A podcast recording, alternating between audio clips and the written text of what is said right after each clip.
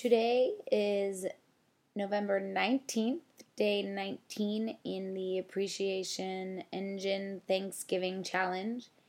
And today I am thankful again, another Monday night, for my ceramics class. It's something that I'm very fortunate to be able to uh, afford and be able to set aside one evening a week to go and be creative and quiet and in my own space to really create and build beautiful things. It's such a rewarding opportunity for me.